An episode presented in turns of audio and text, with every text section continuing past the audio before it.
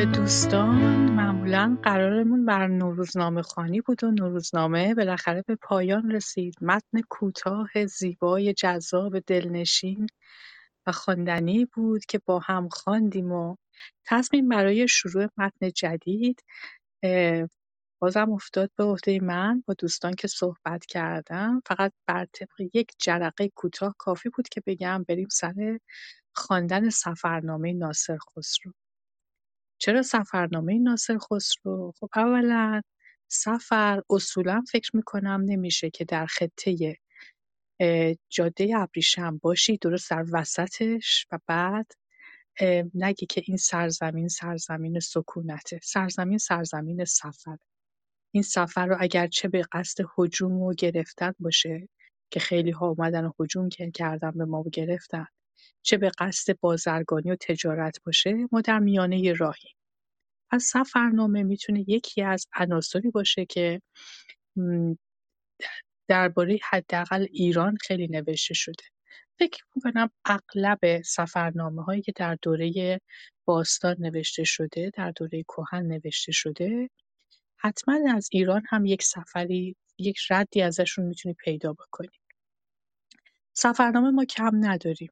ولی ترجیح دادیم که یکی از سفرهایی رو پیدا بکنیم که خود ایرانی ها نوشتن خودشون رفتن به جایی. خودشون از یک مسیری به مسیر دیگه رفتن. سفرهای گذشته بیشتر به قصد اگر سفر بوده مثل امروزه نبوده که سفر سیاحتی باشه.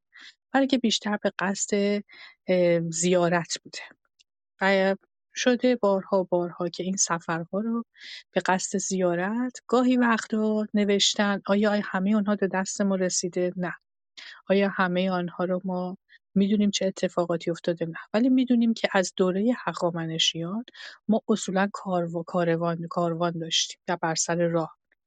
کاروان سراهایی داشتیم کاروانهایی داشتیم که اینها برای جابجایی مواد خوراکی و برای جابجایی مایحتاج بازرگانی و تجاری اینا جابجا می‌شدن. برای همین هم ما از آن دوره یک سری کارهایی رو برای اون چیزی امروز ما بهش صنعت گردشگری میگیم در آن دوره هم بوده. حالا قصد من درباره صحبت در این خصوص نیست. قصد من فعلا صحبت درباره شاعریه که ما امروزه نه به عنوان یک شاعر بلکه به عنوان یک فیلسوف یک دانشمند بیشتر میشناسیمش و اون ناصر خسروه برخواستم از جای سفر پیش گرفتم. نه از خانم بیاد آمد و نه از گلزن و منظر. از سنگ بسی ساخته ام بستر و بالین از ابر بسی ساخته ام خیمه و چادر. گاهی به زمینی که در او آب چو مرمر گاهی به جهانی که در او خاک چو اخگر. گه دریا گه بالا گه رفتن بیراه گه کوه و گهی ریگ و گهی جوی و گهی جر. گه حبل به گردن بر مانند شتربان گه بار به پشت اندر ماننده استر با این ابیات شروع کردم که بگم که سفر سفر مشکلی بوده. سفری بوده که به یک بار اتفاق افتاده. ولی قبل از اینکه بخوایم من بخوام مقدمه رو شروع کنم. یا بخوایم خانش سفرنامه رو شروع کنیم. یک نکته در مورد نه تنها ادب روم ادبیات کهن بلکه در مورد روم انجمن‌های انجمن روم‌های انجمن روناک هم باید این متذکر بشه. وقتی ما اینجا به خانش متن می‌پردازیم صرف صرف یک خواندن فقط روخانی و معنی کردن نیست بلکه تجزیه و تحلیل متنه. متن در یک دوره یک در یک موقعیت تاریخی، جغرافیایی و اجتماعی رخ میده. ما متن رو شروع می‌کنیم به خواندن. و همونجور که گفتم نه تنها این متن رو معنی می‌کنیم که جمله به جمله می‌خونیم جمله به جمله با نویسنده کتاب پیش میریم بلکه می‌خوایم این رو تحلیل بکنیم. خب در چه دوره اتفاق افتاده؟ چه اتفاق چه درباره چه چیزهایی صحبت کرده؟ چه نکاتی داره که ما می‌تونیم از دل اون بیرون بکشیم؟ به لحاظ اجتماعی به لحاظ جغرافیایی به لحاظ تاریخی موقع نویسنده در چه دوره اینو نوشته؟ چرا چنین چیزی رو نوشته؟ آیا برداشتش با برداشت امروز ما چقدر فرق می‌کنه یا چقدر مشابهت داره؟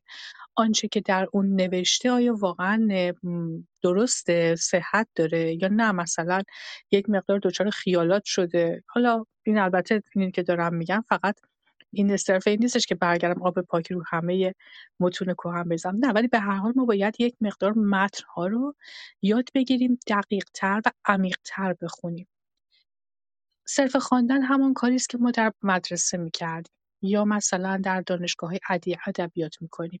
متن رو بهمون میگن برو بخون و این رو مثلا لغات لغاتش رو در بیار لغات سختش رو در بیار معنی کن بفهمی چی می ولی در اینجا ما این کار رو نمی‌کنیم. در اینجا ما نه, نه تنها این کار رو می‌کنیم بلکه اطلاعات جدیدی هم حالا چه خودمون جمع بکنیم قبل از روم چه از دوستانی که متخصص هستن دعوت می‌کنیم بیان برامون صحبت کنن. ما تجزیه تحلیل متن می‌کنیم. خب این از این نکته. و اما درباره ناصر خسرو. ناصر خسرو در سده پنجم هجری میزیسته. آنچنان که گویند در 394 دنیا آمده و در 481 فوت کرد. در مورد سال فوتش جای بحث بسیاره. چرا؟ برای اینکه در آخرین شعری که به سن خودش اشاره کرده 62 سالگیه. آیا بعد از اون شعر نگفته؟ آیا بعد از اون مطلبی ننوشته که بخواد سنش رو دقیق بگه؟ ما هیچ اطلاعی نداریم.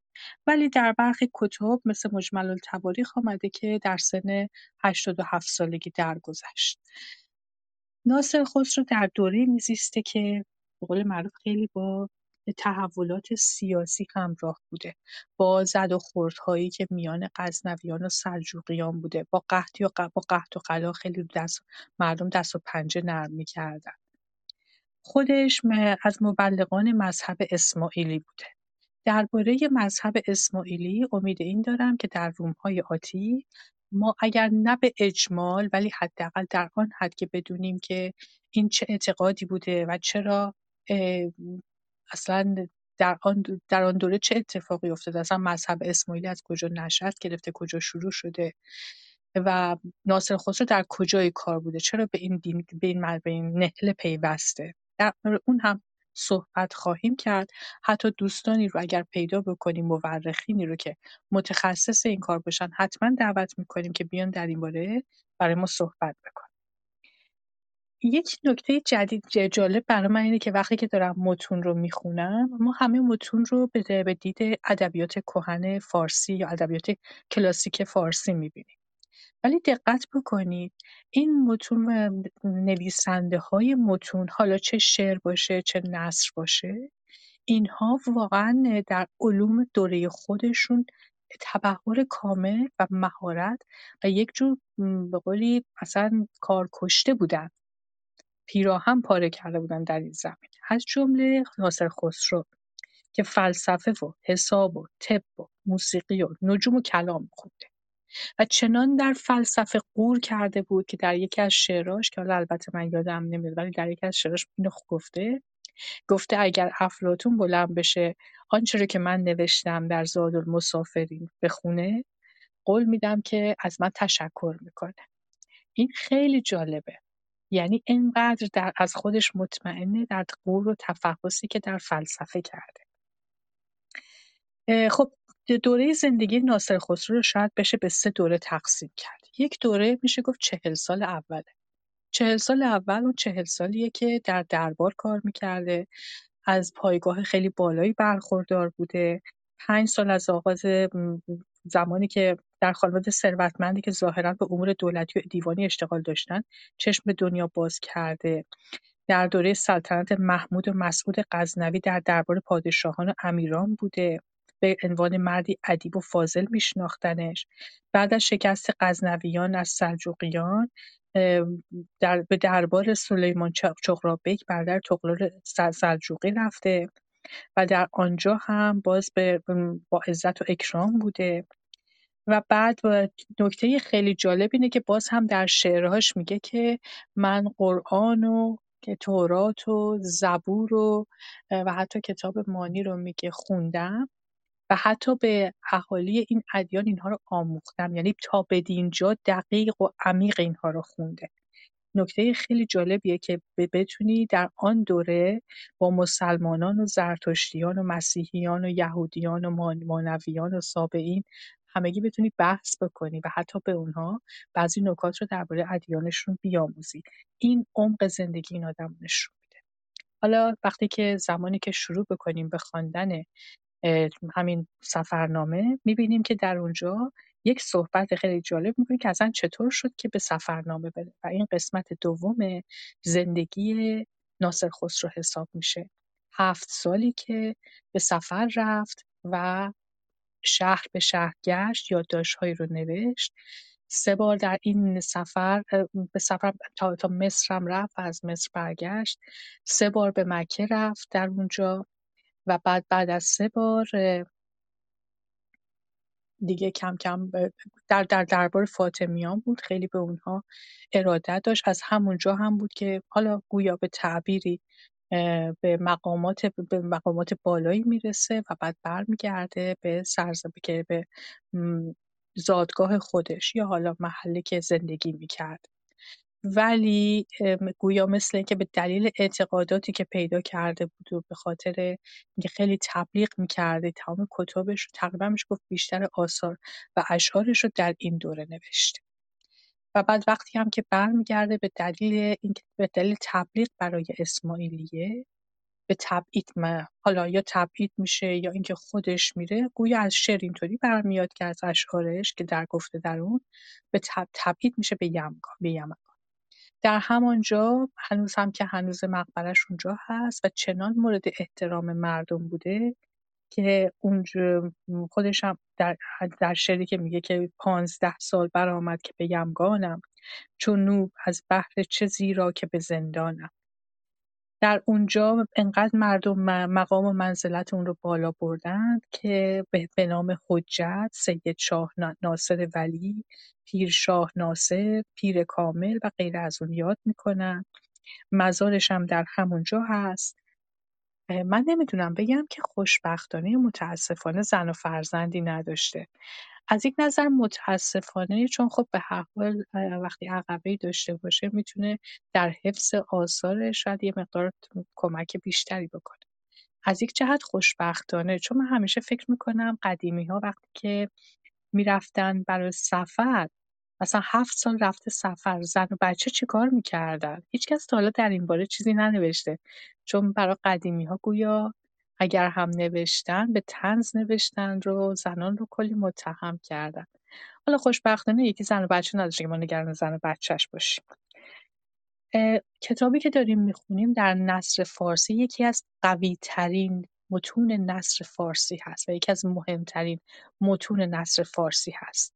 زیبایی اون در اینه که کمتر در اون کلمات عربی به کار برده شده.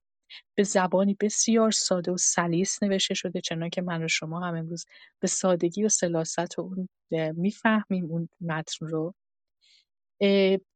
عربی در اون کمتر همونی که گفتم عربی در اون کمتر به کار برده شده. و برای من جالب سر این بودش که چاپ هایی که از این متن شده معمولا اینطور که آورده شده. اولین چاپ اون در توسط شفر در فرانسه انجام شد در پاریس در سال 1881 میلادی برابر با 1298 هجری قمری. چاپ دوم چاپ دهلی هند در 1299 و یکی هم در 1309 چاپ تهران در 1312 این سالهایی که دارم میگم همه هجری قمری هم. بازی چاپ دوم در تهران داریم که اونم 1312 چاپ برلین 1341 هجری قمریه. چاپ دیگری داریم که این چاپ رو دبیر سیاقی دکتر دبیر سیاقی انجام دادن که انتشارات زوار در آورده 1335 هجری شمسی. همین چاپ و یعنی از همین نگارنده دکتر دبیر سیاقی 1344 کتابخانه تهوری منتشر کرده. چاپ دهم که خلاصه اون هست در سلسله انتشارات شاهکارهای ادبی منتشر شده. تجدید چاپ طبع برلین در تهران به طریق افست انجام شده بعدها. چاپ کتابفروشی فراهانی بر مبنای چاپ سوم دکتر دبیر سیاقی اونو منتشر کرده که تاریخ نداره. انتشارات فرانکلین با تصحیح دکتر وزینپور در سال 1350 اونو منتشر کرده. انجمن آثار ملی که میشه گفتش که به نوعی سلف وزارت گردشگری امروزی هست این رو در سال 1354 هجری شمسی باز هم با تصحیح دکتر دبیر سیاقی منتشر کرده. و یکی هم در 1354 و هجری شمسی اینا هست. یک چاپی هم از آقای احمد ابراهیمی وزارت فرهنگ و هنر درآورده در 1355 یعنی در آخرین سالهای حکومت پهلوی. و یک چاپ دیگر هم هستش که در سال 1356 منتشر شده. اینی که ما گذاشتیم در دسترس هستش دقیق نمی‌دونم که مال چاپ چه سالی هست ببینم اگر بتونم از روی مقدمه شاید بشه پیدا ولی این چاپی اگر شما به لینک بالا مراجعه بکنید من ببخشید حرفم رو خیلی زود تموم می‌کنم و معذرت می‌خوام اگر صحبتم طولانی شد. اگر به لینک ادبیات کهن مراجعه بکنید یکی از دوستان پیشنهاد داده بودن که خود کتاب رو اینجا ما به اشتراک بذاریم که دوستان بلافاصله بتونن دانلود کنن و بارگذاری کنن. ولی من گفتم که ترجیح میدم که دوستان دیگرمون برن به لینک ادبیات کهن و برنامه های دیگر ما رو هم اگر دوست داشته باشن انتخاب کنن و اونها رو هم دانلود کنن گوش بدن. در این حال این رو هم بهتون بگم که اگر به لینک ادبیات کهن بدین این کتاب رو به تصحیح دکتر دبیر سیاقی ما داریم با چندین مقدمه بسیار خواندنی. هر کدوم از این مقدمه چه مقدمه دکتر غنی چه مقدمه هند چه مقدمه برلین که مال دکتر غنی هست و مقدمه خود دکتر دبیر سیاقی تک تک اینها خواندنی هستند و لذت بردن. من اینجا کلامم رو تموم می‌کنم و خیلی متشکرم که شنونده صبوری بودید در صحبتهای من. آقای ابوالحسن سلیمانی تپسری خیلی خوش آمدید. درود بر شما خانم دکتر. ممنون از مقدماتی که فرمودید. من منتظر بودم که شاید این چاپ جدید رو هم اسم ببرید. واسه همین اومدم بالا. اگر اجازه بدید این رو من معرفی بکنم. خواهش می‌کنم. بفرمایید.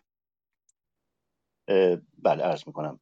یک آیه دکتر محمد رضا توکلی صابری که مسیری که ناصر خسرو سفر کرده بود رو چند سال پیش رفته بود و بر اساس اون یکی دو تا کتاب به چاپ رسون.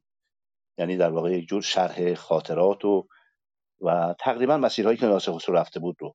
از همون زمانی که طالبان طالبان اول دور اول افغانستان اشغال کرده بودن با پذیرش خطرات فراوان خیلی کتاب جالبی.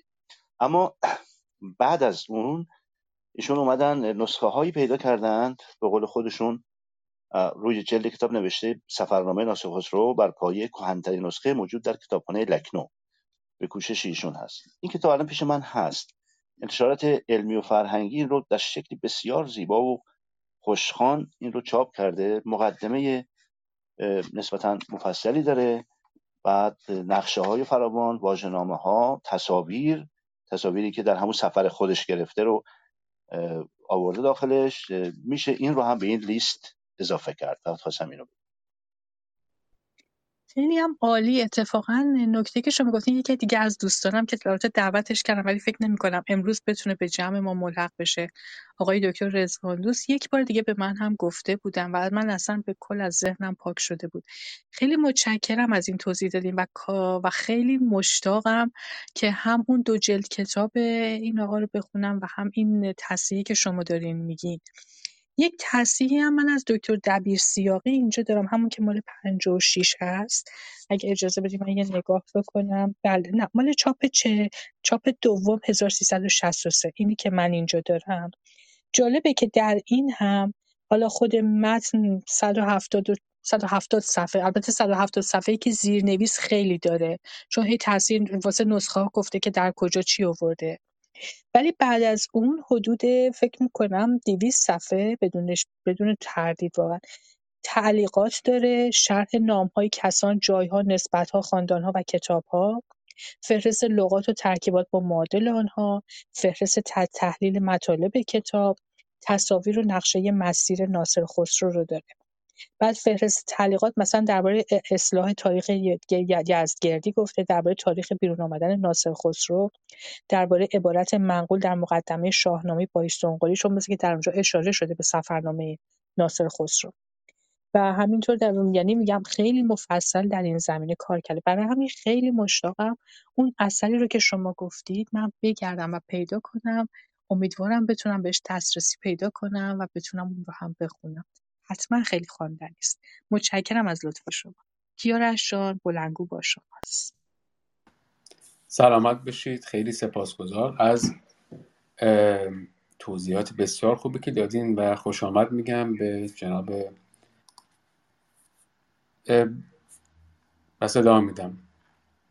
بسم الله الرحمن الرحیم. چونین گوید ابو معین حمید ابو معین ناصر الدین ناصر ابو معین الدین ناصر ابن خسرو و القبادیانی المرزوبی تجاوز الله عنه که من مردی دبیر پیشه بودم و از جمله متصرفان در اموال و اعمال سلطانی و به کارهای دیوانی مشغول بودم و مدتی در آن شغل مباشرت نموده در میان اقران شهرتی یافته بودم.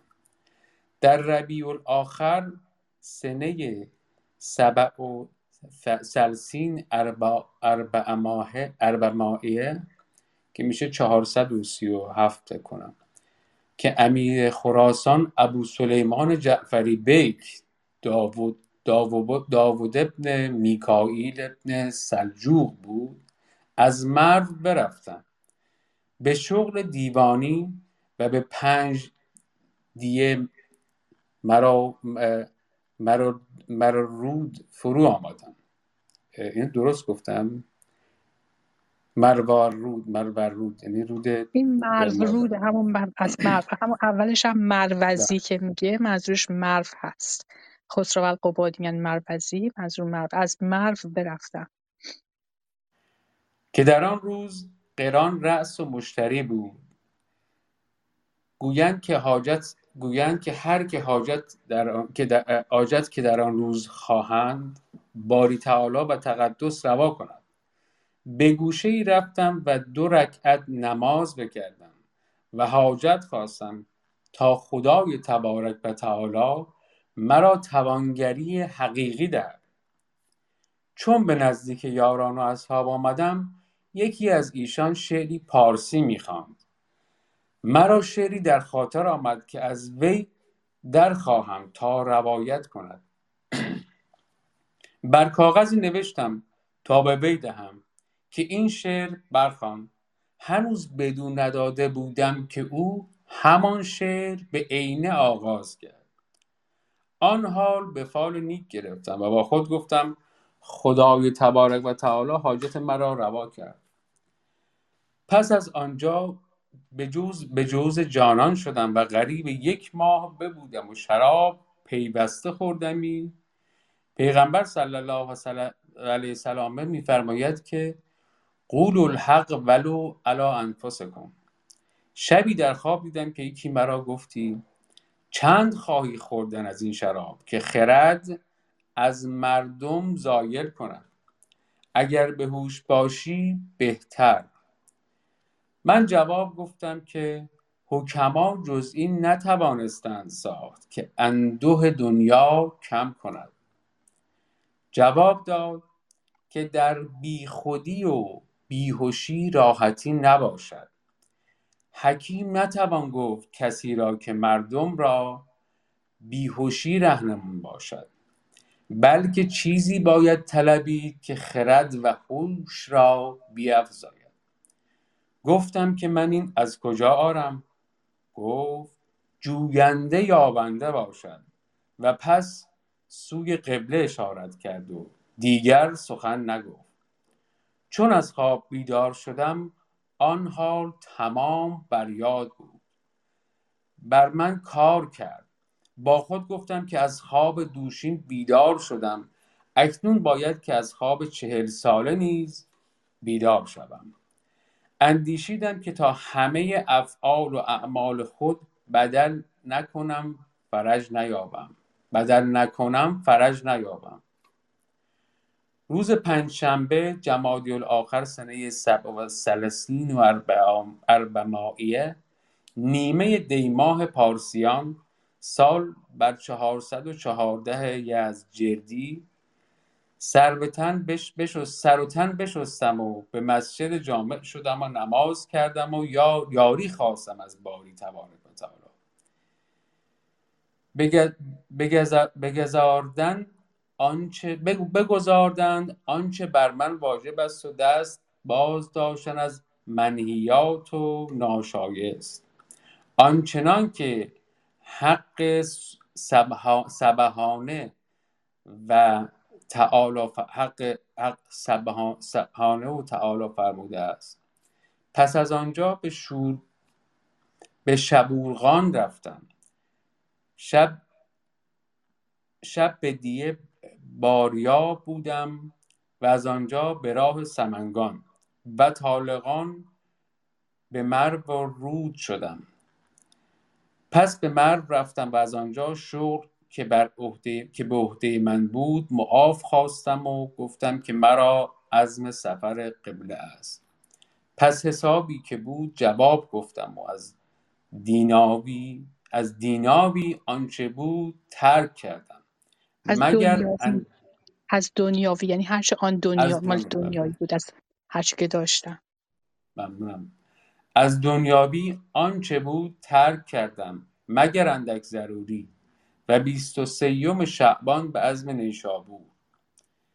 به عزم نیشابور بیرون آمدم و از مرو به سرخس شدم که سی فرسنگ باشد و از آنجا به نیشابور چهل فرسنگ است. این شروع مرحله دوم زندگی ناصر خسروه چون همونطور که تا اینجا داریم می‌بینیم خب هم شغل دیوانی داشته از منصب خوبی برخوردار بوده. ولی با این حال در دوره سختی داشته زندگی می‌کرده. دوره گذر از اه، غزنویان به سلجوقیان. جنگ‌های بسیاری بوده غزنویان شکست خوردن و آخر سرم سلجوقیان بر جای آنان نشستن. ما اینو در نظر داشته باشیم که شرق ایران در یک دوره جزو قسمت‌های مهمی بوده برای زبان پارسی. و زبان پارسی رو به راحتی تونسته حفظ بکنه و نه تنها حفظ بکنه بلکه اون رو قوام بده. ما در این دوره نویسندگان و شاعرا و دانشمندان بسیاری رو داریم. که هم نثر بسیار زیبایی دارن وقتی ادبیات اون دوره رو بررسی می‌کنیم هم دانشمندان خیلی بزرگی هستن که همچنان که همچنانه اسمشون در همه جا هست. و همین که اصولا خراسانیاتی که امروز هم برخی از دوستان خیلی به آن درباره صحبت می‌کنن به خصوص شرق نشینان سرزمینمون یا قلمرو زبان پارسی از جمله دوستان اهل افغانستان و دوستان تاجیک و تاجیک ما همه در واقع به این دوره هست که دارن مینازن و انصافا هم حق دارن ها اصلا منکری نیستیم که زبان فارسی در آن دوره در شرق ایران بوده که تونسته به قوام پیدا کنه و به خودش یعنی به خودش بیاد بتونه من آثاری به این زیبایی رو پدید بیاره. خوده که داستانی که در اینجا داره گفته میشه داستان که در شروع سفرنامه شروع خیلی قشنگیه. به لحاظ ادبی اگر دقت بکنیم من همیشه خیلی سر این داستان همیشه دوست دارم در این باره صحبت کنم. چون میگه که کتابی رو میخوندم از نویسنده معروف نویسنده انگلیسی هست که منتقد ادبیه و اصولا نقدهای ادبی خیلی قشنگی می‌نویسه الان اسمش یادم رفته. ولی یادمه درباره چه ادبیات و چگونگی ادبیات و داستان نویسی داشت می‌گفت. می‌گفت که یکی از مهمترین قسمت‌های هر کتابی حالا داستان رمان کتاب هرچی قسمت اولشه که چطوری شما رو برانگیزه به خوندن چطوری شما رو تشویق کنه به خوندن. این مثلا داره میگه که من مثال دارم می‌زنم که بعد برگردم بر سر سفرنامه. مثلا میگه وقتی شما کتاب مقدس رو باز می‌کنید اونجا که برمیگرده در ابتدا کلمه بود و کلمه خدا بود یک دفعه اصلا یک شوک بزرگ به شما وارد می‌کنه. یه کلمه بود بعد میگه کلمه خدا بود. یعنی قبل از که از خدا صحبت کنه از کلمه داره صحبت و بعد اینجاست که شما شروع می‌کنید به خواندن بقیهش بهتون سفارش می‌کنم که اونم بدیم بخون نه برای تغییر مذهب بلکه فقط برای خوانش و زیبایی متن در سفرنامه دقیقا داره میگه که چه کسی داره اصلا روایت می‌کنه و دلیل اصلا شروع سفرنامه چی بوده؟ خب میگه ابو معین ابو معین حمیدالدین ناصر ابن خسرو قبادیانی مربزی تجاوز الله عنه دقیقا داره کنیه خودش رو در اینجا داره میگه خانواده خودش رو میگه. برخی معتقدن که حالا البته شاید این از اون ساختگی ها باشه جعلیات باشه. برخی کنیه ناصر خسرو رو حتی برمیگردونن به امامان و اینها به خاطر اینکه خب بگم وقتی که از سفر برگشت جزو بزرگان اسماعیلیه بود. و در اونجا اصلا معتقدن که مقبره اگر الان گوگل بکنید search بکنید جستجو بکنید در اینترنت می‌بینید که اصلا مقبره ناصر خسرو رو امروز مثل زیارتگاه بزرگ داشت بزرگش کردن و نگهش داشتن. بنابراین برخی برای که بتونن از این راه احتمالا سودی ببرن یا بتونن خیلی بزرگ بکنن که خودش اصلا احتیاج به این چیزا نداره خودش بزرگ هست کنیه اون رو به پیغمبران به پیغمبر و ائمه رسوندن که البته ما در جایی ندیدیم خودش به این نکته اشاره بکنه. با این حال در اینجا داره میگه درباره خودش صحبت می‌کنه. و بعد جالب بر سر اینه که ما داریم می‌بینیم داره خودش رو معرفی می‌کنه. این اتفاقیه که مثلا در نوروزنامه نیفتاد. در نوروزنامه گفتش که حکیم عمر خیام به به رعایت یکی از دوستانش این کتاب رو نوشت. ولی در اینجا نوشته که اصلا چطور کی بوده؟ چه اتفاقی افتاده؟ چه کار می‌کرده؟ و چطور شده اصلا پا به این سفر گذاشته؟ این مرحله اول زندگیش رو به خیلی به طور خلاصه در دو صفحه داره برای ما تعریف می‌کنه. میگه که امیر خراسان ابو سلیمان که داوود ابن میکال ابن سلجوق بود. مرفه رفتم شغل دیوانی داشتم. بعد خیلی جالبه که حتی قبل از که سفر کنم اصلا در سفر در در رفت و آمد بوده در همون شرق ایران مدام در حال رفت و آمد. بعد میگه که حالا جالبی باز در کجا هستش؟ ما فکر کنم دفعه پیش هم یک صحبتی کردیم. قران رأس و مشتری بود. قران رأس و مشتری همون هیئت اسلامیه که چون خودشون میگم هر وقت ما متن رو می‌خونیم انقدر ساده نباید فکر کنیم. فقط یه متن بعد معنی بکنیم کلمات رو بفهمیم و پیش بریم. در هر کدوم از اینها چون خودشون حکیم بودن. ما میگیم حکیم ناصر خسرو قبادیانی. حکیم بودن فقط صرف متن ادبی نوشتن نیست صرف شاعر بودن نیست. در تک تک شعر اشعارشون در تک تک صحبتاشون کلامشون شما تمام علوم اون زمان رو منعکس می‌بینید. بنابراین وقتی می‌خواین شروع کنید به خوندن گویی باید شما ارسطو و افلاتون و تمام فلاسفه یونان رو به خصوص در ادبیات بعد از حمله عرب حتما باید اینا رو بخونید تا بفهمید که طرف اصلا داره درباره چی حرف می‌زنه. هیئت هیئت نجوم رو باید بدونید. تا به خوابی دیده و خیلی شراب میخورده. در خواب می‌بینه که یکی میاد دیدنش میگه چرا اینقدر شراب می‌خوری. میگه وقتی آدم غم داره شراب می‌خوره که غمش رو فراموش کنه. من و شمایی که الان اینجا نشستیم تصور می‌کنیم که ناصر خسرو با این شغلی با این مدرون شغل و من مناسبی که داشته چه قصه داشته این همه می‌خواسته شراب بخوره که یادش بره؟ حتما خیلی مسائلی بوده که من و شما نمی‌دونیم. هرچند اگر در من مناسبی باشی که خیلی هم بالا بوده و اوضاع خوبی داشتی حتما نکاتی بوده که ما نمی‌دونیم. ولی به هر حال داره میگه که شراب تنها چیزی که می‌تونه غم از یاد ببره. این تنسی که درست کردم که طرفی که تو خوابش میاد میگه نه اینطوری هم نیست و تو بعد سفر بری یه کدوم طرف و جهت قبله نشون میده. و این خواب بنا به تعبیری که داره ناصر خسرو میگه شروع دومین مرحله زندگی ناصر خسرو هست. و دقیقا خیلی جالبه. حالا در اینجا باز هم من شما رو دعوت می‌کنم که قراره در دوازده فوریه ما در کنار دوستی که خودش دستی در این کار داره درباره گاه شماری و انواع گاه شماری صحبت کنیم. دعوتتون می‌کنم حتما در اونجا باشید تا ببینید. وقتی اینجا داره میگه که در سنه سبع از سلاسین و اربع معه نیمه دی دی ماه پارسیان سال بر چهارصد و چهارده یزدجردی. این برمیگرده به یعنی نشون میده در شرق ایران هنوز سال یزدگردی رواج داشته. وگرنه اینطور دو تا سال با همدیگه تطبیق نمی‌کرده اشاره بکنه. و نکته جالبی که داره دقیق به ما تاریخ میگه که در چه سالی در چه ماهی داره این تصمیم رو می‌گیره. سر و تن بشستم و به مسجد جامع شدم و نماز کردم و یاری خواستم. از یباری تبارک و تعالی به گزاردن آنچه بر من واجب است و دست باز داشتن از منهیات, ناش... منهیات ناشایست چنان که حق سبحانه و تعالی فرموده است. و بعد از اونجا به شبرغان میره بعد به دیه باریاب میره که اینا همه در شرق هستن. از آنجا به راه سمنگان و طالقان به مرو رود شدم. پس به مرو رفتم و از آن شغل که به عهده من بود معاف شدم. مثل اینکه مثلا یه حالتی مثل امروز ما به استعفا می‌شناسیم. استعفا میده از کارش. هر چی رو داره ول می‌کنه که بیره عزم سفر قبله می‌کنه یعنی مکه. من از دنیاوی آنچه بود ترک کردم. دنیاوی یعنی مال دنیا. هرچه بود ترک کردم. مگر آنکه اندک ضروری و بیست و سیم شعبان به عزم نیشابور بیرون آمدم. از مرو به سرخس شدم که سی فرسنگ باشد و از آنجا به نیشابور چهل فرسنگ. تمام این نکاتی رو که شهرهایی رو که داره یاد می‌بره از بر اینجا داره ذکر می‌کنه تک تک در ذهن داشته باشید تا بعدا در جلسه های دیگه با همدیگه مفصل دربارهشون صحبت بکنیم. این بار متن ما متن جغرافیه و حتما هم نکات دیگری هم هست. هر کدوم شما.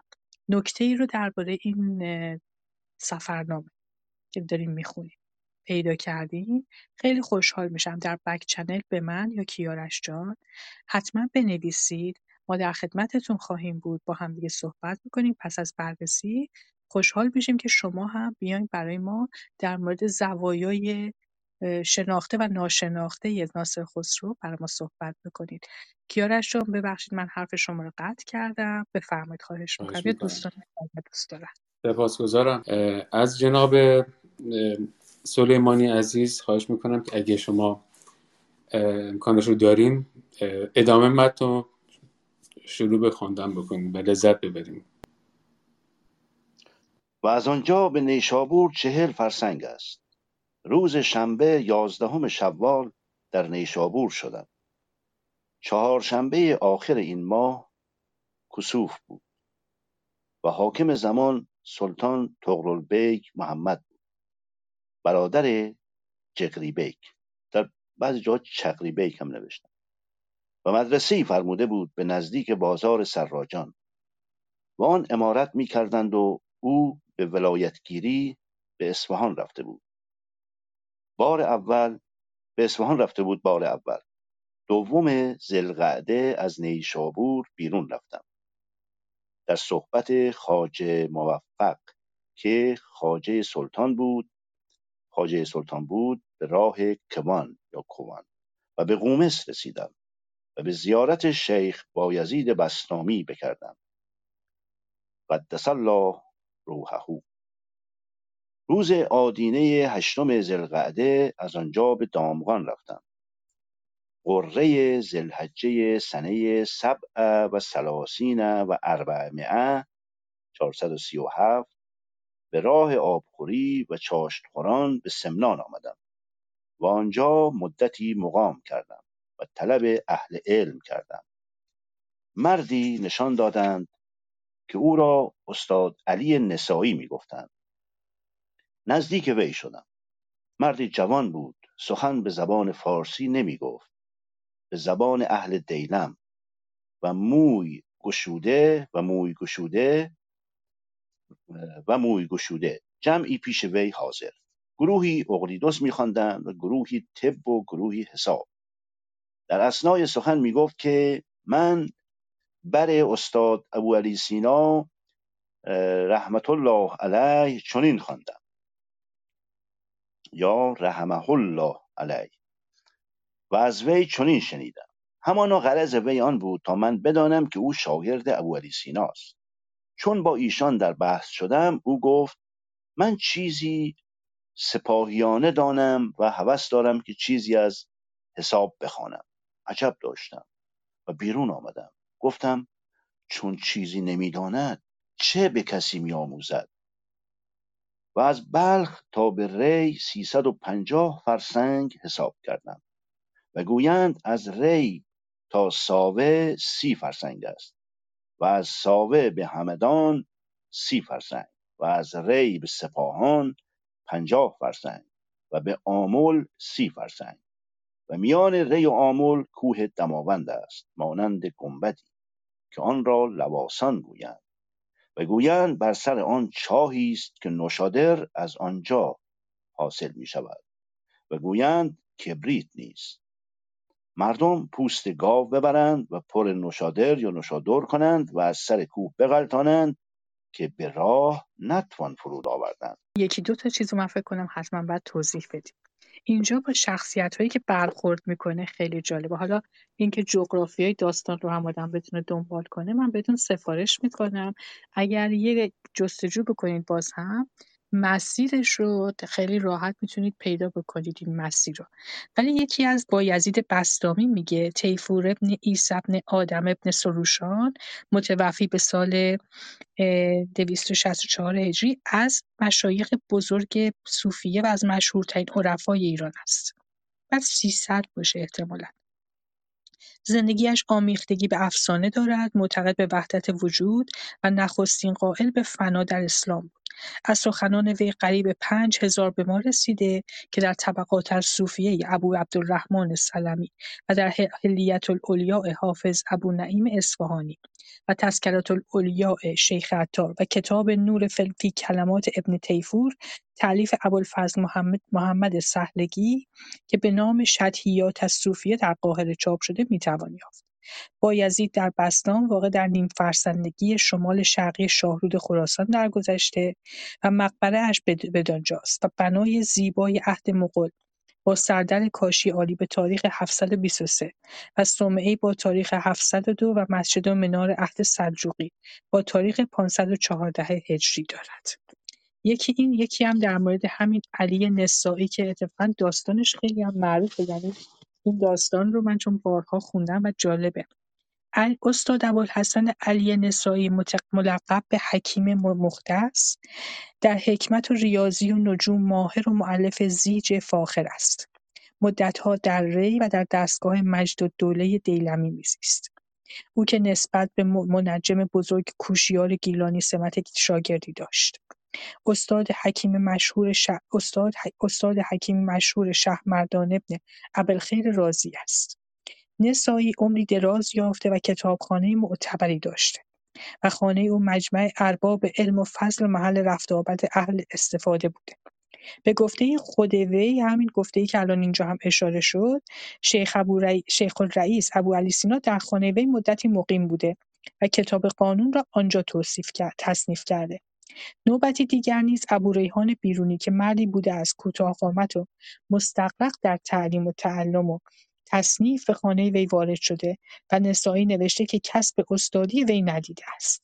این دوتا شخصیت رو فکر کردم که اگر ندیم خیلی به معروف در خواندن متنمون سریع پیش رفتیم در ضمن در مورد جاهایی که داره میگه مسیرها رو اگر دنبال بکنید ما دیگه وارد تقریبا ایران امروزی شدیم از کجا شروع می‌کنه؟ از مرو میاد به طرف نیشابور از نیشابور میاد بعد خیلی خیلی جالب نکاتی رو که داره میگه میگه آخر این ماه کسوف بود. و بعد میاد از اونجا به ولایت اصفهان. بعد شروع می‌کنه به شمردن که از نیشابور رفتم. در که در صحبت خواجه موفق که خواجه سلطان بود به راه اکبان و به زیارت تربت شیخ بایزید بستامی رفت. بعد همینطور از اونجا به دامغان آمده. یعنی شما الان دقیقا دارین با جاهایی درباره جاهایی ما داریم صحبت می‌کنیم که امروزه مثل که های خیلی آشنایی هممون این جاها رو می‌شناسیم. و بعد داره میگه به سمنان آمدم. اونجا مدتی بودم. علی نسایی رو در سمنان بوده دیده. مسیر حرکت آقای ناصر خسرو توی یعنی نقشه حرکتش ما تو سایت آورد توی همین کانال تلگرامی آوردیم. دوستان می‌تونم اون رم تو همونجا ببینن که خیلی جالب اتفاقا. و این کار شده روش. این هفته گذشتهش این کار می‌کردیم. این کار شده روش. اینو پیشنهاد می‌کنم که دوستان توی کانال تلگرامی که ادبیات کنن بارا هست اون رو هم تماشا بکنن. پیشنهاد میده بفرمایید باز می‌خوام. خواهش می‌کنم. خیلی خوب شد به هم گفتی. ولی من در مورد مسافت ها هم خیلی جالب برم داد حالا این که حتما خیلی دقیق من به نظرم آدمی که اینقدر حکیم بهش میگه حکیم ناصر خسرو یاد باشه البته میگه آقای ناصر خسرو حکیم ناصر خسرو بگیم بهتره. میگه از بلخ تا به ری 350 فرسنگ از ری تا ساوه 30 فرسنگ از ساوه به همدان من فقط می‌خواستم از آقای سلیمانی بپرسم که این نسخه که الان دارن می‌خونن اولا دو تا تفاوت داشت. یکی این بودش که اونجا هست که شما خوندین روز شنبه یازدهم شوال در نیشابور بودم. در نسخه دبیر سیاقی نوشته پنج شنبه آخرین ماه کسوف بود و شما گفتین چهارشنبه یکی هم نوشته و مد... شما گفتین و مدرسه ای فرموده بود برادر جغرابیک و این که نوشته و بنای مدرسه ای فرموده بود. و دیگری گفته که و او خود به ولایتگیری به اصفهان رفته بود بار اول و در نسخه شما خود نبود. این چهارشنبه رو می‌خواستم ببینم درست هست یا نه. بله بله چهارشنبه خوندم. آره چهارشنبه آخر این ماه کسوف. بعد یک نکته دیگه هم می‌خواستم ازتون بپرسم. این آقایی که شما ببخشید من اسمشون رو یادم رفته ولی این آقایی که شما گفتین که در دو جلد همین مسیر رو رفته و یادداشت‌هایی رو به صورت کتاب در آورده آیا در مورد این فاصله شهرها دقیقا همین فاصله ها بوده یا نه؟ مثلا یه اختلافات کوچک و بزرگی هم در این فاصله ها بوده. این رو هم اگر لطف کنید. اگر می‌دونید خوندید و می‌دونید خیلی متشکرم میشم بشنوم. درود بر شما. من این کتاب های مثلا سفرنامه شخصی آقای دکتر توکلی رو فکر می‌کنم دو سه سال پیش خوندم. الان حضور ندارم که آیا تطبیقی داده یا نه. ولی تا اونجایی که تو ذهن من هست اکثرشون انگار درست بوده. من همین فرصت رو به ضمن غنیمت بشمارم. اون کتاب ها رو اسم ببرم. چون پیدا کردم اسمشون رو. الان نزد من نیست ولی یکیش عنوانش هست سفر برگذشتنی. که از شعری از ناصر خسرو گرفته دو جلده. همین انتشارات علمی فرهنگی منتشر کرده. سفر برگذشتنی پا به پای ناصر خسرو که کتاب بسیار خواندنی است. یکی دیگه یک در یک جلده و مختصرتره اسمش هست سفر دیدار که سفر به کوهستانهای بدخشان و دیدار از مزار ناصر خسرو هست که این رو انتشارات اختران چاپ کرده. و گفتی که دکتر توکلی اسم کاملشون رو می‌تونم خواهش کنم. خواهش می‌کنم. دکتر محمد رضا توکلی صابری گمان می‌کنم که ایشون پزشک هستند چون توی سایت ها در زمینه پزشکی و طب سنتی و غیر سنتی و اینها حالا نمی‌دونم الان ساکن ایران هستن یا نه ولی در خارج از کشور هم ایشون رد پای ازشون دیده شده و بر اساس علاقه شخصی و اینها کار کرده و توجه من رو جلب کرده این یعنی آدم دقیقی بوده. در رونمایی هم که گرفتن از افرادی که شرکت کرده بودن انگار بعدشون نیومده بود از این چاپ. فکر می‌کنم برنده جایزه کتاب سال هم شده. این رو من دیگه مطمئن. چون اونجوری که دیدم و نگاه کردم این کتاب برنده جایزه کتاب سال شده و امیدوارم که بتونم این کتاب هر چه زودتر بخرم و بهش دسترسی داشته باشم. خیلی ممنونم به هر حال از لطفتون. متشکرم.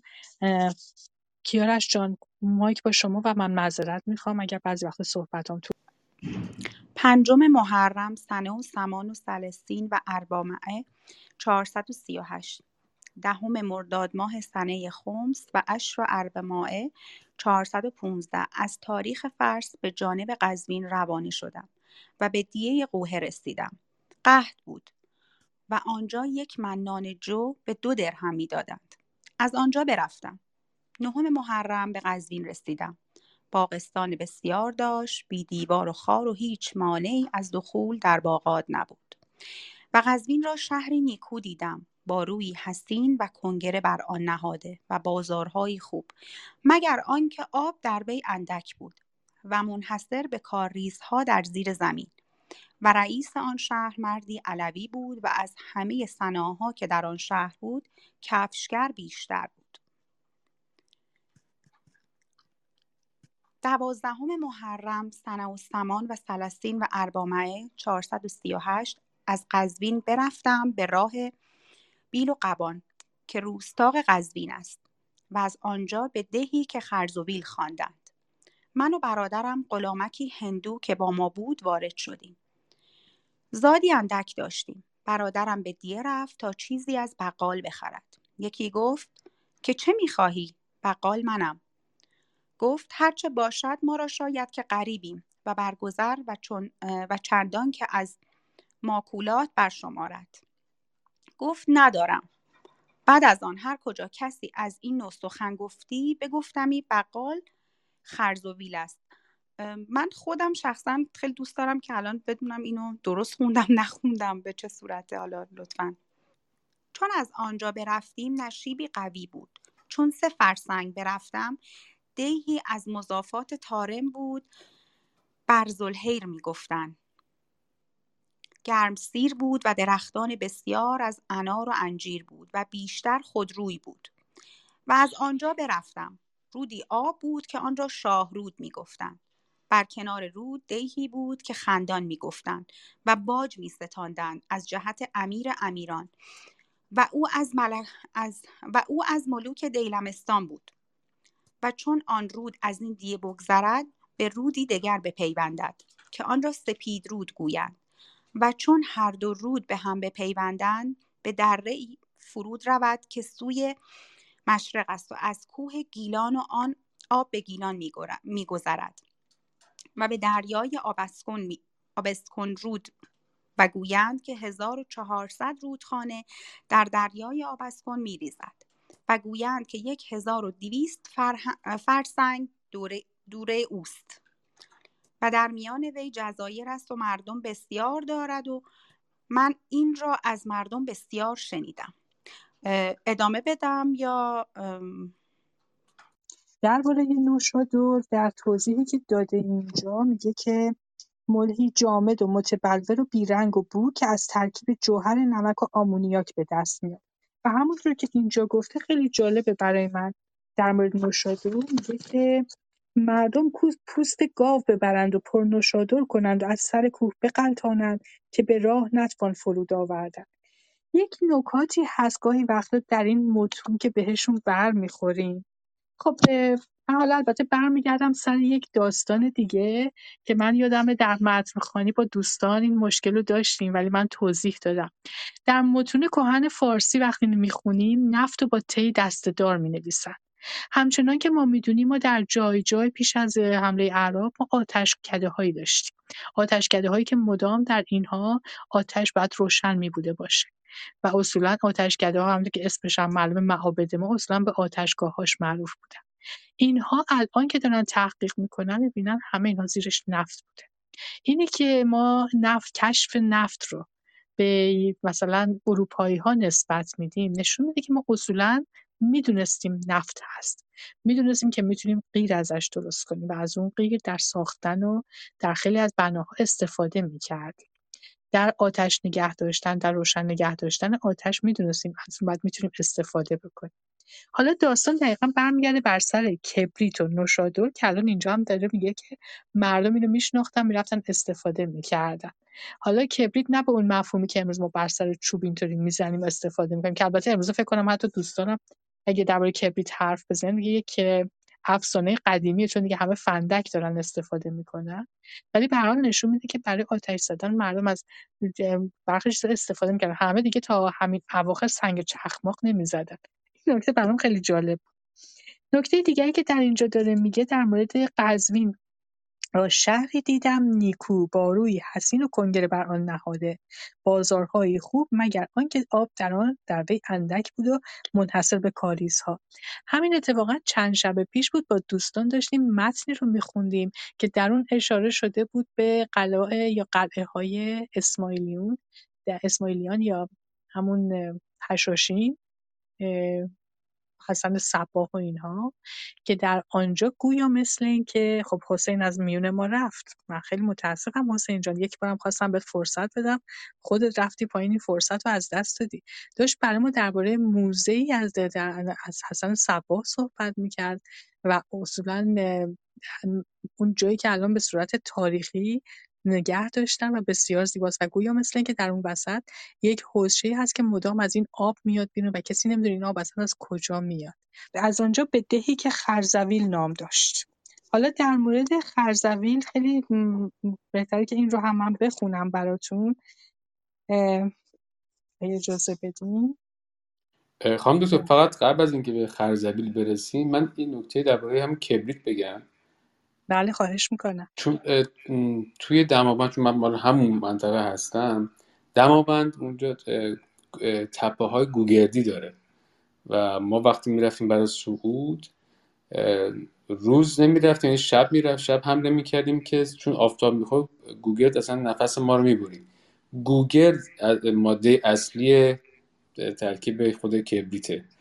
اینی که ناصر خسرو میگه اتفاقا همینه. چون تپه چون از گوگل اونجا می‌تونستن این وسایل آتش سنه رو درست بکنن و تپه گوگردی و این ترکیبات اونجا مشخصا برای همین میده ببخشید. خیلی جالبه که ما کلمه کبریت رو اصلا در معنی گوگرد استفاده می‌کنیم. یعنی وقتی میگیم کبریت منظورمون گوگرده. و بعدها حالا همین شده اصلا نام یک برندی که ما برای خود کبریت استفاده می‌کنیم. حالا کبریت هم خودش برندهای مختلف داشت کارخونه مختلف میساختن. ولی یک کبریت امروز ما وقتی صحبت می‌کنیم منظور همون چوب کوچیکی که سرش گوگرده و می‌تونیم با سایش بتونیم روشنش بکنیم در مورد خرزویل میگه خرزویل یا هرزویل. دهیست از دهستان رحمت آباد بخش رودبار شهرستان رشت در 9000 گزی خاور رودبار گیلان و 3000 گزی منجیل. موضع خرزویل فعلی با خرزویل مذکور در سفرنامه قابل تطبیق نیست. خرزویلی که ناصر خسرو یاد می‌کند درست در موضع خرزان, خرزان کنونی در, در 8 تا 9 فرسنگی شمال غربی قزوین بر جاده کاروانروی قدیم قزوین به نواحی گیلان واقع است.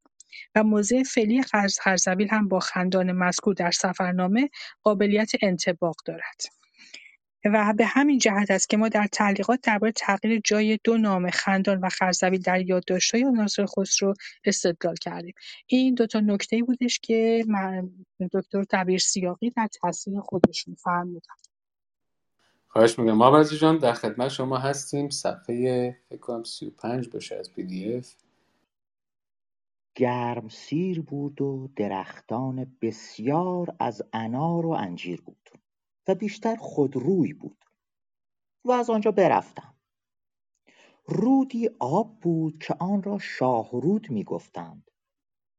بر کنار رود دیهی بود که خندان می‌گفتند و باج میستاندند از جهت امیر امیران و او از ملوک دیلمستان بود. و چون آن رود از این دیه بگذرد به رودی دیگر پیوندد که آن را سپید رود گویند و چون هر دو رود به هم پیوندند به دره ای فرو رود که سوی مشرق است از کوه گیلان. و آن و آن آب به گیلان میگذرد و به دریای آبسکون می رود و گویند که هزار و چهارصد رودخانه در دریای آبسکون می ریزد. و گویند یک هزار و دویست فرسنگ دوره اوست. و در میان وی جزایر است و مردم بسیار دارد و من این را از مردم بسیار شنیدم. اکنون با سر حکایت و کار خود شوم. از خندان تا شمیران سه فرسنگ بیابانکیست همه سنگلاخ و آن قصبه ولایت تارم است. و به کنار شهر قلعه بلند بنیادش بر سنگ خاره نهاده است.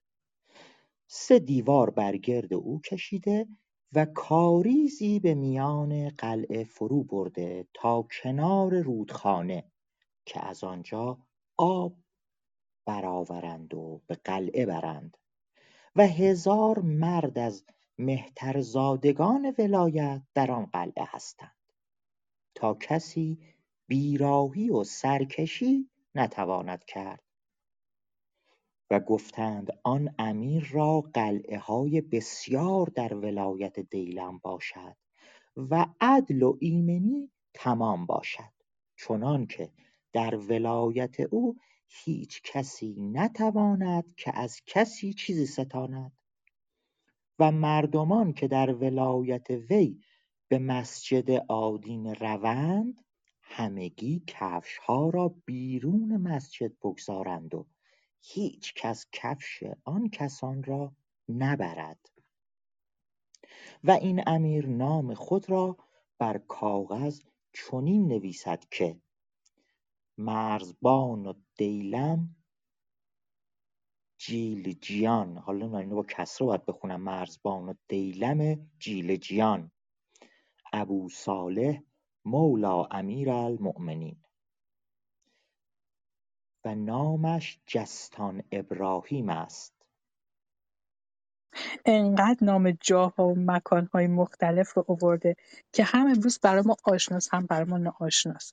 آشناس از این نظر که خب همچنان هستند ناآشناس از که همونطور که خودت گفتی خودت دیدی مثلا در قسمت قبلی ما در خرزویل یا هرزویل رو امروزه هم داریم. ولی اون نقطه ای که هستش با اون نقطه ای که ناصر خسرو آورده متفاوته. بنابراین میگم تک تک این جاهایی که الان داره میگه ما باید بدیم آبسکون که گفته در واقع نام دیگر دریای خزره و این رو به دلیل جزیره که در اونجا هست به این نام هم مینامد. در ضمن فکر کنم دوستان همه می‌دونن که آبسکون جایی بودش که آخرین شاه سامانیان اونجا رفت خود یک تعدادی از زنان رو اونجا که تو دریا انداخت. موهاشون رو به هم بست و غرق کرد. واسه که بهش حمله شد و این فقط می‌خواست فرار بکنه و می‌خواست از دست تمام اون کسانی که باهاش بودن خلاص بشه. حالا این داستانی است که ما شنیدیم. اما در مورد شمیران که الان اینجا گفته خیلی نکته جالبه. حالا آیا همون شمیرانه که ما می‌شناسیم؟ اجازه بدین من الان بخش شمیرانات رو پیدا بکنم. خب شمیران یا سمیران. این شمیران یا سمیران قلعه محکم بر نهر عظیم سپیدرود قدیم باغ لوزن واقع در ولایت تاره آثار آن در 22 هزار گزی جنوب پل منجیل سپیدرود بر کنارنگ رود واقع و در مجاورت آن شهر شمیران قرار داشته است. ناصر خسرو از آن وصفی دقیق دارد. یاقوت حموی نیز آن را دیده بود و گوید بدانجا آثاری نیکو بود که دلالت داشت که از قلاع مهم بوده است. و سپس از قول مسعر بن محلحل نویسد در آنجا هزار و چند خانه خرد بزرگ بوده است. و محمد بن مسافر فرمانروای آن چون عملی نیکو و هنری ظریف یا کالای تجاری نیک می‌دید از سازنده آن جویا می‌شد و چون محل وی را یافت میافت نزد او میفرستاد و از آف آنچه دیگران می‌دادند بدو می‌داد و او را به شمیران می‌برد و دیگر اجازه بازگشت به او نمی‌داد.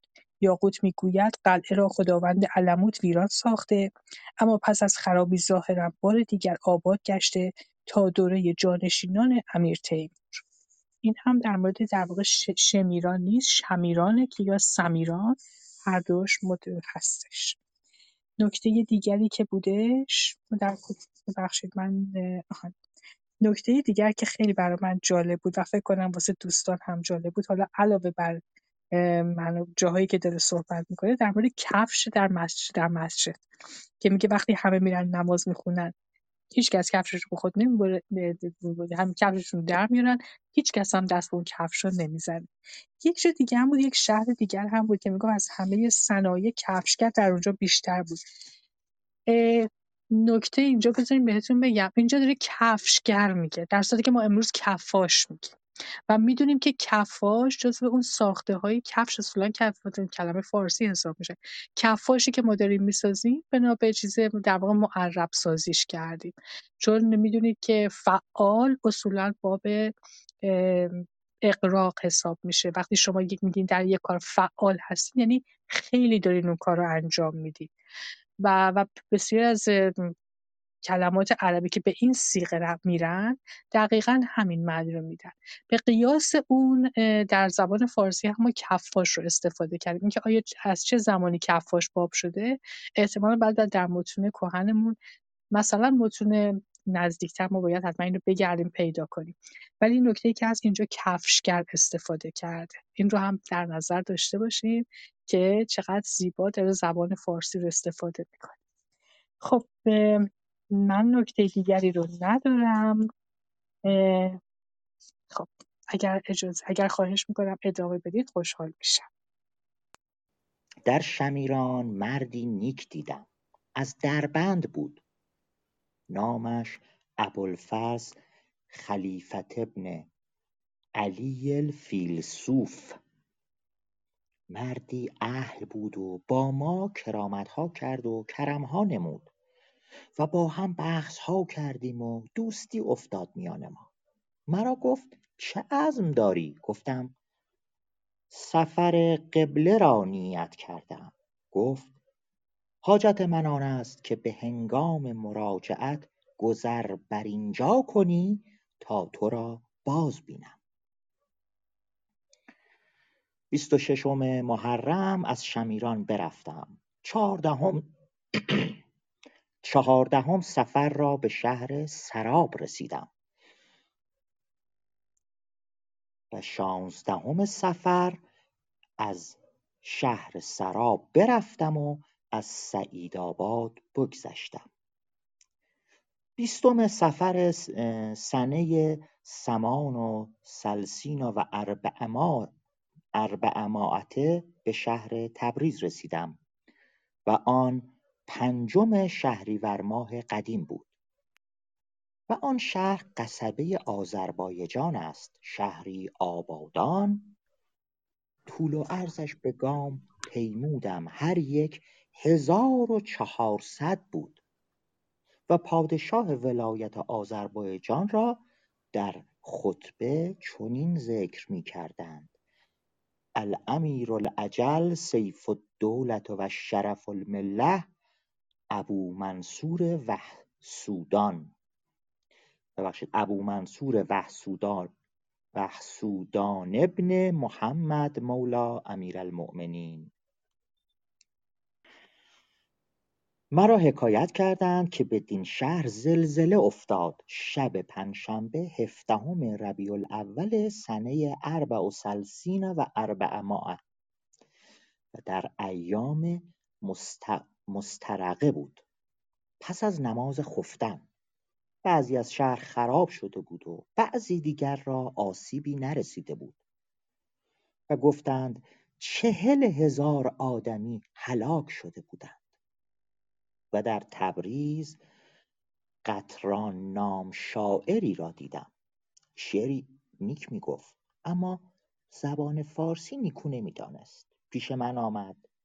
دیوان منیجک و دیوان دقیقی بیاورد و پیش من بخواند. و هر معنی که او را مشکل بود از من بپرسید. با او بگفتم و شرح آن بنوشت و اشعار خود بر من بخواند. خب در اینجا چند تا نکته اشاره شد که من گفتم بهتره اینها رو بگم. یکی درباره شهر تبریز. شهر تبریز شهری کرسی آذربایجانه در دره رود آجاچای آجیچای و 600 هزار گزی تهران واقع است و آثار تاریخی بسیار دارد. فکر کنم احتیاج به گفتن اینها نیست تکراریه.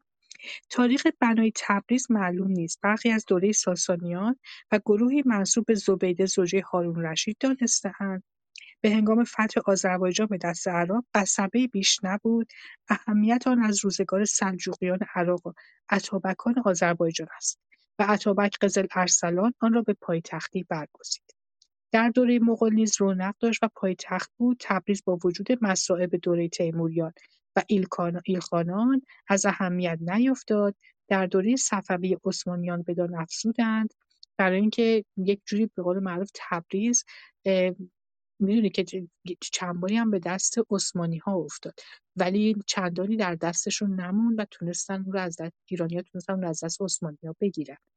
در دوره قاجاریه هم ولیعهدنشین بود و امروزه از شهرهای درجه اول که ایران است بدون شک.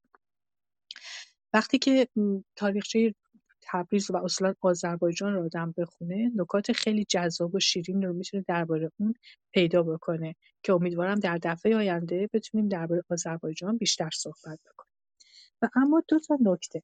یکی درباره قطران گفته بود درباره قطران شاعر ابو مسرور شرف زمان تبریزی شاعر قرن پنجم مداح ابو منصور وحسودان ابن محمد و پسرش ابو نصر محمد مملان ابن وحسودان و فضلون ابن سوار حکمران گنجه. دیوان شعری ازش باقی قطران نخستین شاعر مشهوره که در آذربایجان به سرودن شعر دری آغاز کرده. و به گفته حاج خلیفه در کشف الظنون لغتنامه‌ای نیز به نام با نام تفاصیل فی لغت الفرس داشته. ناصر خسرو در تبریز با اون دیدار کرده. قطران مشکلات اشعار دقیقی و منجیک رو از وی پرسیده و اشعار اونها رو براش خونده. وفاتش در سال 465 بوده و اما منجیک چی بوده؟ حالا درباره منجیک هم بهتره ما بدونیم. اینهای اسامی که اینجا اشاره میشه بدونیم از چه اهمیتی برخوردار بوده که وقتی قطران میاد درباره منجیک توضیح میده منظور کیه؟ مجموع اشعار منجیک منجیک ترمزی ابوالحسن علی ابن محمد متوفی متولد به سال 370 یا 380 هجری قمری. از شاعران نیمه دوم قرن چهارم هجریه و پس از دقیقی در دربار چغانیان به سر میبرده مداح خاندان چغانیان هم بوده از اشعار اون ابیات ای رو ما در دست داریم. در مورد دقیقه هم فکر نمی کنم چندان نیازی به گفتار باشه با این حال. بد نیست در مورد دقیقه هم یک اشاره کوچکی بکنیم. ابو منصور محمد ابن احمد از شاعران بزرگ قرن چهارم مولدش را توس یا بلخ و سمرقند یا بخارا گفتهاند تاریخ کشته شدنش را حدود 367 تا 370 هجری قمری نخست مداح ابوالمظفر چغانی بود و به روزگار منصور بن نوح و نوح بن منصور سامانی شهرت پیدا کرد. پس از مسعودی مرفضی از نخستین سرایندگان شاهنامه است و حدود هزار بیت از آن را که درباره گشتاسپ و ظهور زرتشت است به نظم آورده به دست یک بنده کشته شده است. اشعاری از غزل و قصیده نیز اشعاری از غزل و قصیده نیز دارد که در معیار شعری برتر از مثنوی شاهنامه اوست. سبک و طرز سخن وی را از شاعران بزرگی چون عنصری و فرخی پیروی کردهاند. فردوسی هزار بیت دقیقی را عینا در شاهنامه خود آورده تا بتونه اون را از خبر از خطر نابود شدن محفوظ بداره. این نکاتی بود که فکر کردم در مورد اسامی که اینجا آمده حتما باید اشاراتی بشه که بتونیم دنبال بکنیم. اهمیت کسانی رو که ملاقات کرده اهمیت جایهایی که رفته و از لحاظ جغرافیایی کجاها هستن. فکر می‌کنم دفعه بعد امیدوارم بتونم در این باره حتما پیدا بکنم و دوستان اگر کسی هم در این باره اطلاع داره خیلی خوشحال میشم بگم. دوست دارم درباره آذربایجان و تبریز به خصوص صحبت بکنم و درباره زبانی که در آن دوره در اونجا مرسوم بوده. چطور بوده که اینقدر تعجب کرده. ما می‌دونیم که یک بحثی که هست و به خصوص امروز خیلی صحبت میشه درباره زبان ترکی در آذربایجان. ولی با این حال محققان زبان شناسی و اولین کسی که شاید شاید به این داستان اشاره کرد احمد کسروی بود که گفت اصولا اون زبان رو وقتی میگیم آذربایجان زبانش آذری بوده و زبان آذری, جز زیر های زبان ایرانی زبانهای ایرانی حساب میشه. امیدوارم در دفعه آینده بتونم به عنوان مقدمه در این باره صحبت بکنم و درباره قطرانم صحبت خواهم کرد. سپاسگزارم. خیلی خیلی ممنون. خانم فازه در خدمت شما هستیم. چهاردهم ربیع الاول از تبریز روانه شدیم. به راه مرند. و با لشکری از آن امیر وحسودان تا خوی بشدیم و از آنجا با رسولی برفتیم تا برکریم. و از خوی, از خوی تا برکری سی فرسنگ است. و در روز دوازدهم جمادی الاولی آنجا رسیدیم. و از آنجا به وان و وستان رسیدیم در رسیدیم. در بازار آنجا گوشت خوک همچنان که گوشت گوسفند میفروختند. و زنان و مردان ایشان بر دکانها نشسته شراب میخوردند بی تهاشی و از آنجا به شهر اخلات رسیدیم.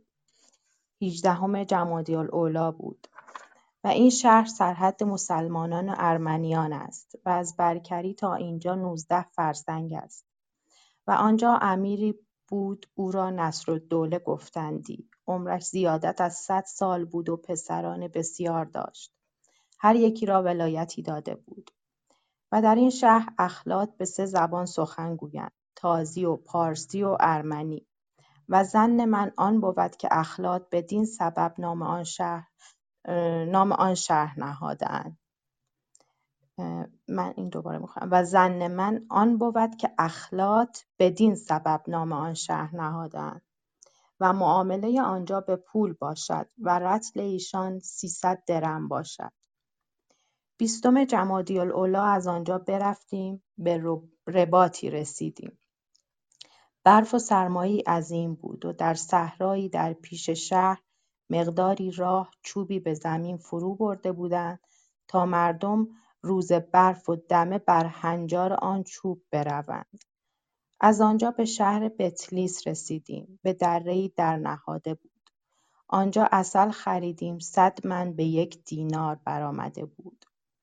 به آن حساب که به ما بفروختند و گفتند به آن حساب که به ما بفروختند و گفتند در این شهر کس باشد که او را در یک سال سیصد چهارصد خیگ عسل حاصل شود. و از آنجا برفتیم قلعهای دیدیم که آن را قف انظر می‌گفتند. یعنی بیست بنگر. از آنجا بگذشتیم به جایی رسیدیم که آنجا مسجدی بود. می‌گفتند صدای من میاد؟ برای خودم بله بله بفهمه که آنجا مسجدی بود می‌گفتند که اویس قرنی قدس الله روحه ساخته است. و در آن حدود مردم را دیدم که در کوه می گردیدند و چوبی چون درخت, درخت سرف می بریدند. پرسیدم که از این چه می کنید؟ گفتند این چوب را یک سر در آتش می گذاریم و از دیگر سر آن قطران بیرون می آید. همه را در چاه جمع می کنیم و از آنجا در ظروف می کنیم و به اطراف می بریم. و این ولایت ها که بعد از اخلاط ذکر کرده شد و اینجا مختصر کردیم از حساب میافارقین باشد. ممنونم فائزه جان. بله بله یه لحظه اجازه اصلا انقدر نکته داره دونه دونه. نکته جالبش در تبریز اتفاق بیفته و میگم برای همین هم دفعه دیگه حتما هم درباره تبریز درباره آذربایجان. امیدوارم بتونم درباره زبانی که در آذربایجان هم بوده صحبت بکنیم. چون اینجا واقعا میشه گفت ملون رنگارنگی زبانی در اون خطه واقعا سرسام‌آور و گیج کننده و فوق‌العاده است. یکی از قشنگترین جاهاست از دید من. هم به لحاظ طبیعتی که داره هم به لحاظ, به لحاظ تنوع قومی اقلیمی و زبانی. الان اینجا حتی در صحبت‌های ناصر خسرو دقیقا این نکته رو داریم می‌بینیم. از وقتی که به تبریز رسیده داره میگه به راه مرند و با لشکری از آن امیر وحسودان تا خوی شدیم شدیم و از آنجا با رسولی رفتیم تا برکری. حالا برکری کجاست؟ برکری بارکری با بارکری بهرهگری بارگری پرگری به تلفظ ارمنیان برگری یا شهر شهری بوده است به شمال شرقی دریاچه وان در ارمنستان. و در در خاور شهر ارجیش بر جاده‌ای که از ارجیش به خوی می‌رفته واقع بوده است و ارجیش در شمال دریاچه است. حمدالله مصطفی در القلوب گوید شهری کوچک است و در زمان سابق شهری بزرگ بوده و بر پشتهای افتاده و رودی بزرگ دارد که از که از آلاتاق میآید و باغات فراوان دارد و در او میوه به انواع باشد و اندرون شهر قلعه محکم دارد. بر یک طرف شهر شمس الدین سامی. در قاموس الاعلام ترکی نویسد برکری یا بارکری در جهت شمال ولایت وان ناحیه بزرگی است. به نامهای بقای، لونلی، کیتان، چپقلی، عثمانلی، کدرمنه، آقبلاق، کرزوت و جامع هشت ناحیه و جمعی 117 قریه است. شما فقط تنوع این منطقه رو ببینید. و بعد در همینجاست که داره میگه که در اینجا دیده که دارن گوشت خوک میفروشن. همونطور که گوشت گوسفند میفروشن. و بعد داره میگه که داره به ارمنیان نزدیک به ارمنستان نزدیک میشه به ارمنیه. و بعد جالب اینه که میگه در اونجا شراب هم هست به وفور بدون که کسی بخواد منعش بکنه. گوش بعد میگه زنان و مردان ایشان بر دکانها نشسته شراب می‌خورن. بی تحاشی بدون حاشیه. و از اونجا به شهر افلاط رسیدیم و این شهر سرحد مسلمانان و ارمنیان است. یعنی دقیق- دقیقا نزدیک مرز بین مسلمانان و ارمنیان. و از با برکنی تا اینجا 19 فرسنگ است. و بعد داره در این باره میگه و بعد حالا. در این شهر اخلاق به سه زبان سخن گویند تارز، تازی و پارسی و ارمنی. حالا زبان تازی به چه زبانی داره اشاره می‌کنه؟ بهتره این رو هم یک نگاهی بکنیم. زبان تازی اگر بتونم اینجا توضیحی پیدا بکنم. همون زبان عربیه یعنی عربی و پارسی و فارسی. ولی ما نشانی از ترکی در اینجا نمی‌بینیم. حالا آیا این فارسی هم همون فارسی بوده که ما داریم صحبت می‌کنیم؟ یا اینکه متفاوت بوده؟ ولی با این حال انقدری بوده که همدیگر رو می‌تونستن بفهمن. زبان تازی و پارسی. و زن, زن من آن, آن بود که اخ- اخلاط بدین سبب نام آن شهر نهادند به دلیل به سبب اینکه به زبانهای مختلف صحبت می‌کنن. و معامله اونجا به, به پول باشد. یعنی اینکه سکه با هم رد و بدل می‌کنن پول دارن با هم رد و بدل می‌کنن و رطل ایشان 300 درهم است. نکات خیلی جالب بود. تنوع مطلب خیلی زیاده. من فکر می‌کنم که بهتره همینجا متوقف بشیم تا قبل از اینکه بیشتر از این نرفته تا سر آذربایجان و تبریز و ارمنستان بمونیم.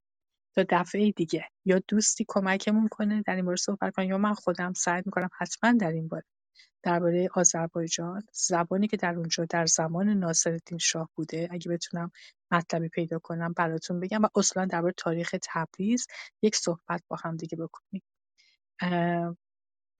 نمی‌دونم آیا کیارش جان می‌تونیم اینجا متوقف بکنیم؟ بله بله سپاسگزارم. اتفاقا ممنون از ممنون از توضیحات شما. جناب شمیرین در خدمت جناب سلیمانی در خدمت شما هستیم.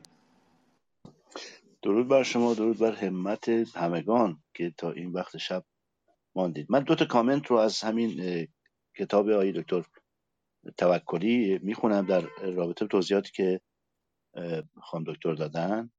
اول راجع به وجه اشتقاقی که ناصر خسرو برای شهر اخلات حدس می‌زنه ایشون کامنت گذاشته که ناصر خسرو به اشتباه فکر می‌کند که نام شهر از واژه عربی خلط یا خلط به معنای مخلوط مشتق شده.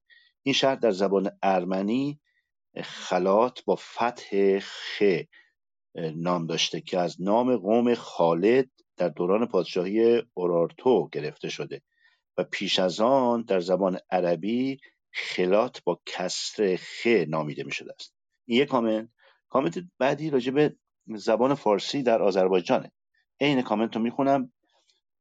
میگه نگاهی به اشعار قطران تبریزی به خوبی نشان میده که او فارسی رو به خوبی می‌دانسته. منظور ناصر خسرو از فارسی ندانستن قطران فارسی دریه که در شرق ایران رایج بوده و خب ناصر خسرو از اونجا بوده و واجه های متفاوتی داشته. منجی که ترمزی یا ترمزی شاعر خراسانی بیشتر از پنج دهه پیش از ملاقات این دو شاعر درگذشته بود و احتمالا واژههایی را به کار برده که در آذربایجان رواج نداشته است. در زمان ناصر خسرو زبان ترکی هنوز در ترکیه و آذربایجان رواج نیافته بود. زبان مادری قطران تبریزی هم فارسی بوده است. درود. اتفاقا بسیار جالب بسیار جالب بود. من بفهمید همین نکته می‌خواستم اشاره بکنم که واسه همینم گفتم دوست دارم درباره تاریخ آن دوره تبریز و اصلا تاریخ تبریز و آذربایجان حرف بزنم و اشاره هم کردم که هنوز زبان ترکی در اونجا اصلا اشاره نشده بهش. آنچه که اشاره میشه تازی و پارسی و ارمنیه. و ما اینو دقیقا باید توجه بکنیم. چون تازه ترکان به ایران به سلجوقیان آمدن و تا سلجوقیان هستن که میرن اون طرف اون طرف. و بعد میشه گفتش که به نوعی ما بعد این تاریخ رو حتما خیلی دقیق بدونیم تا بدونیم از چه زبانی این زبان ترکی شده. زبان ترکی خیلی متأخر. خیلی متأخر. و بعد امیدوارم که بتونم در حداقل درباره اون دوره تاریخ آذربایجان ذره قبلتر از اون و یک تا یه حدود بعدتر از اون بتونم صحبت بکنم. و این شبهه رو حتما از ذهن همه پاک بکنم که واقعا یک شبهه است یک اشتباه اگه ما فکر بکنیم از ابتدا در آذربایجان همه ترکی حرف می‌زدن. این یک خطای بسیار بزرگیه که در ذهن همه ما نشسته. نه اینکه بخوام زبان ترکی رو خدای نکرده کوچیک بکنم تحقیر بکنم به هیچ عنوان. همه زبان ها به لحاظ زبانی مهم هستند از اهمیت چیزی کم نمیشه. اگر در تاریخ جایی ما بررسی بکنیم و ببینیم که دیرتر به اون زبان صحبت شده. دیرتر زبان صحبت کردن به یک زبان دلیل بر بی اهمیت بودن آن زبان نیست. نکته ای باشه از دوستان شنونده هستیم و خوشحال میشیم که بشنویم. بدون هیچ گونه تعصبی بدون هیچ گونه به قول معروف قومیت گرایی ما اینجا با همدیگه بتونیم این متن رو نه فقط روخانی کنیم بلکه شهر به شهر تمام دوستانی که اهالی شهری هستند رو درباره شهر خودشون تاریخ شهر خودشون اطلاعاتی دارن. خیلی خوشحال میشیم که بیان بالا درباره شهر خودشون صحبت کنن و بگن که چه اطلاعاتی دارن که می‌تونه برای ما جذاب و شنیدنی باشه. فقط یه خواهش می‌کنم. اطلاعات خب اطلاعات امروزی مسلم. اگر جایی مقاله‌ای مطلبی نکته‌ای پیدا کردن درباره اون شهر که بتونن با ما به اشتراک بذارن که دیگه فبح مراد چون مطلبی که گفته میشه همراه با یک مستندی خواهد بود که دوستان می‌تونن اون رو بخونن. حتی اگر یک فیلم کوتاه باشه درباره یک شهر یک مستندی درباره یک شهری باشه اون رو هم به ما معرفی کنن اون هم می‌تونه جالب باشه و دیدنی باشه. در هر دو در هر حالتی ما داریم با این ناصر حکیم ناصر خسرو شهر به شهر میریم که ببینیم که امروزه در کجا هست و چه, چه, اتفاقی براش افتاده. در جاهای دیگه در پیش که بیرید می‌بینید اتفاقات بعدی بعضی وقتا خیلی هم تلخه بر سر شهرهایی که آمده. اتفاقا همین شهر ترمز که آقای حسرت دوستمون گفتن. گویا در دوره مغولان خراب شده ولی مثل اینکه در دوره ابن بطوته باز هم برجا بوده چون از نو ساختنش چندین و چند بار خراب شد و دوباره ساخته شد. و ولی ابن بطوته همچنان وقتی رفته به مورخ از اونجا هم نام برده. خیلی متشکرم. و ممنونم. اگر دوستان نکته دارم بگن نه که دیگه کلام آخر رو بگیم و خداحافظی. فکر از سعادت نامه ناصر خسرو اگه اجازه باشه با شما می‌خوانم. چه خواهی کرد با کس دشمنی ساز؟ میفکن دوستی با اوز آغاز. فگندن دوستی با کس سلیم است. وفا بردن به کاری عظیم است. مرنجان کس مخواهش عذر از آن پس که بدکاری بود رنجاندن کس. چو نتوانی علاج درد کس کرد میفزای از جفایش درد بر درد. سنان جور بر دل ریش کم زن چو مرهم می نسازی نیش کم زن. ز مردم زاده ای با مردمی باش چه باشد دیو بودن آدمی باش. سپاسگزار بسیار عالی بسیار عالی. خیلی جسبید سپاس. ما همین فکر کنم بذاریم برای حسن ختامه. ارادتمندم هفته بعد ما در شما هستیم. تا روز دیگه.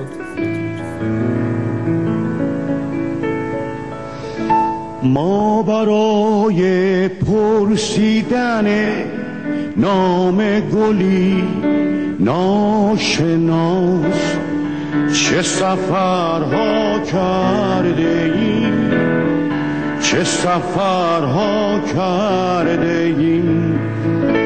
ما برای بوسیدن خاک سر قله ها. چه خطرها کرده ایم چه خطرها کرده ایم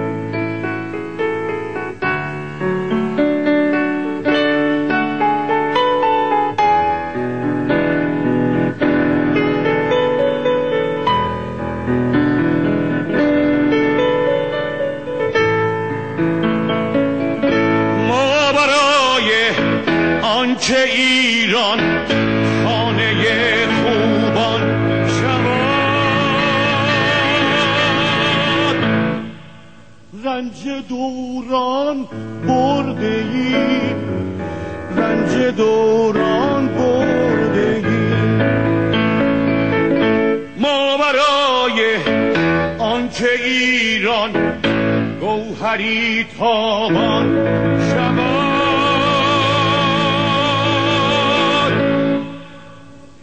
خون دلها خوردگیم خون دلها